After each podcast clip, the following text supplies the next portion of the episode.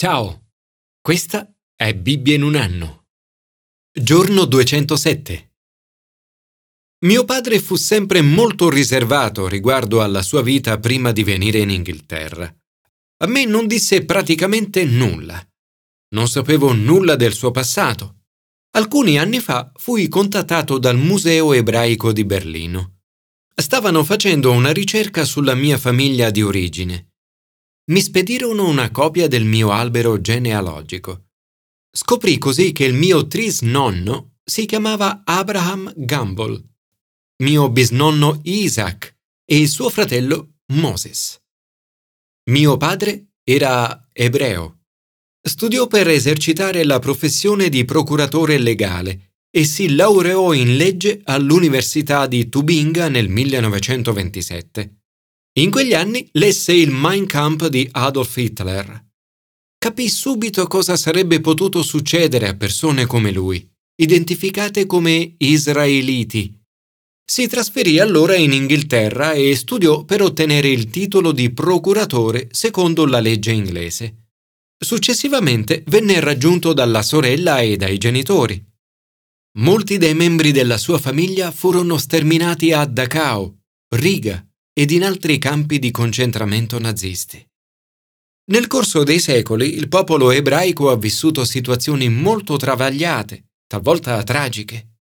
Persino alcuni passi della Bibbia sono stati strumentalizzati o usati per giustificare la persecuzione violenta contro il popolo ebraico.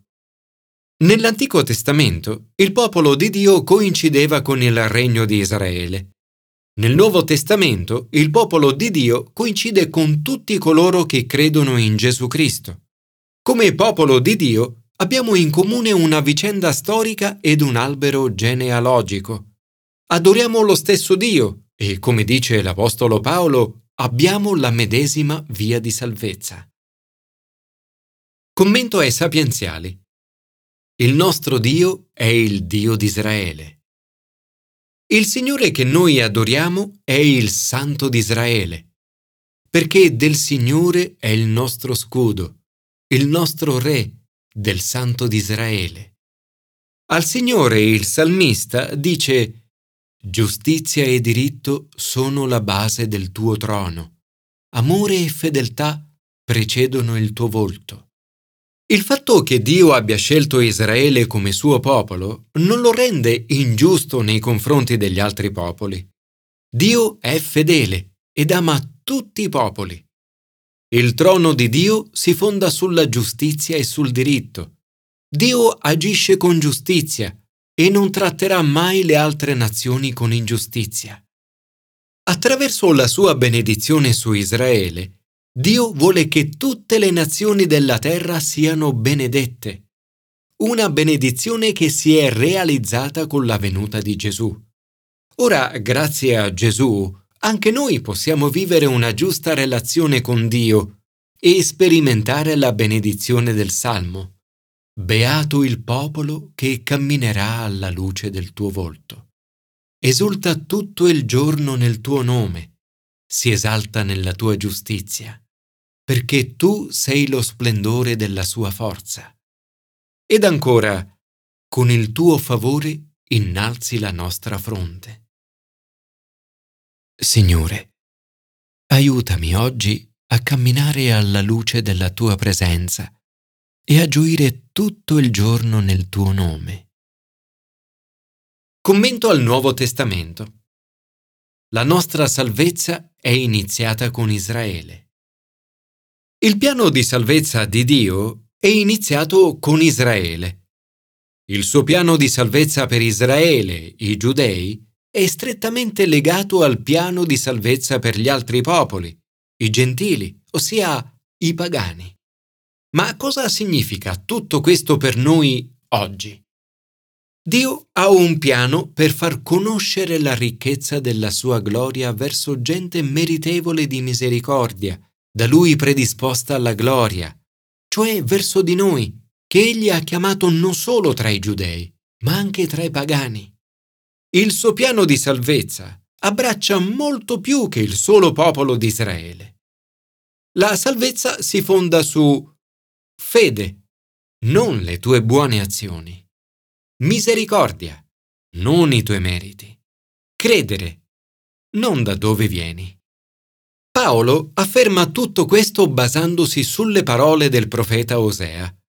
Dio ha detto che avrebbe chiamato mio popolo quello che non era suo popolo, cioè i gentili.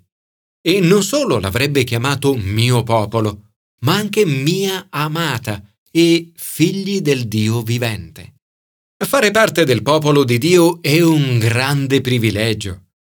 Significa essere amati da Lui, essere chiamati suoi figli, essere oggetto della sua misericordia e conoscere la ricchezza della sua gloria.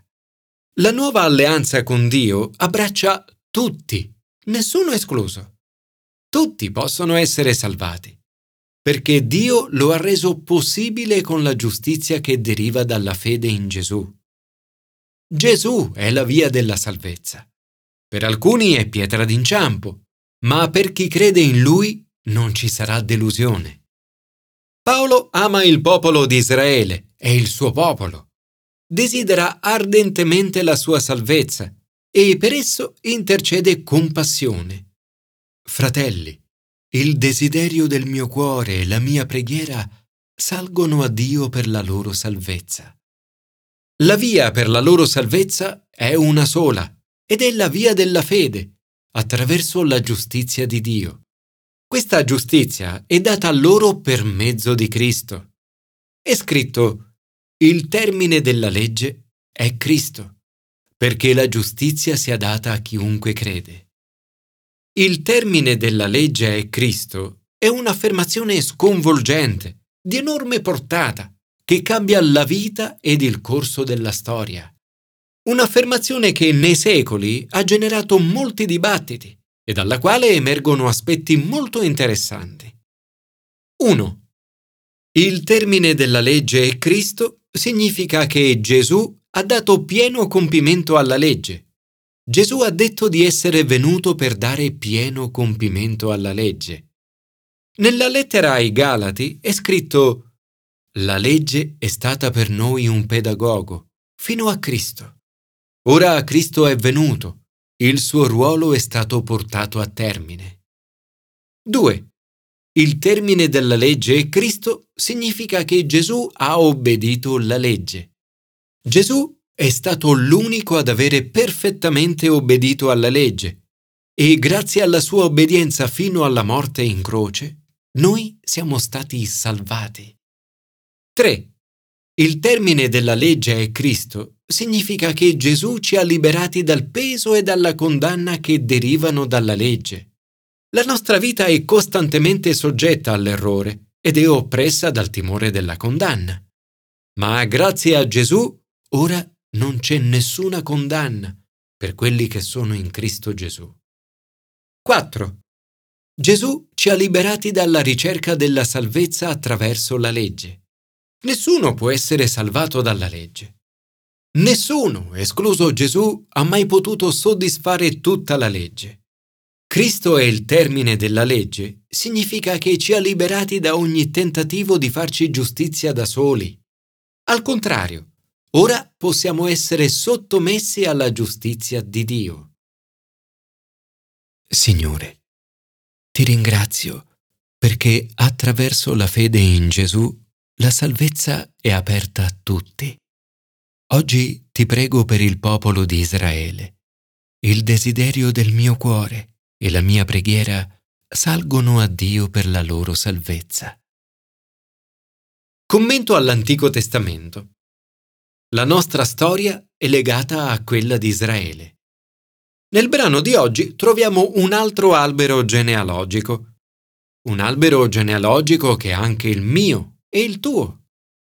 Eugene Peterson ha detto centinaia e centinaia di nomi. Così inizia questa storia elenchi di nomi, pagina dopo pagina, nomi di persone. La storia sacra non è costruita su forze impersonali o idee astratte. È tessuta insieme da nomi e persone, ognuna di esse unica. Il libro di cronache fornisce una solida difesa contro una religione spersonalizzata. Una storia può essere raccontata in modi diversi. I due libri di cronache coprono lo stesso periodo dei libri di Samuele e Re. Chi scrive, probabilmente Ezra, un centinaio di anni dopo, ripercorre la storia di Israele da Adamo al ritorno dall'esilio. In questi capitoli osserviamo che la storia di Israele è la nostra storia che nasce con Adamo ed è l'inizio del genere umano. La Chiesa trae le sue origini da Abramo. Abramo generò Isacco, figli di Isacco, Esaù e Israele. Sia Israele che la Chiesa di Gesù Cristo considerano Abramo come loro padre. Nel secondo capitolo l'autore traccia la storia di Israele attraverso i figli di Israele fino ad arrivare a Davide.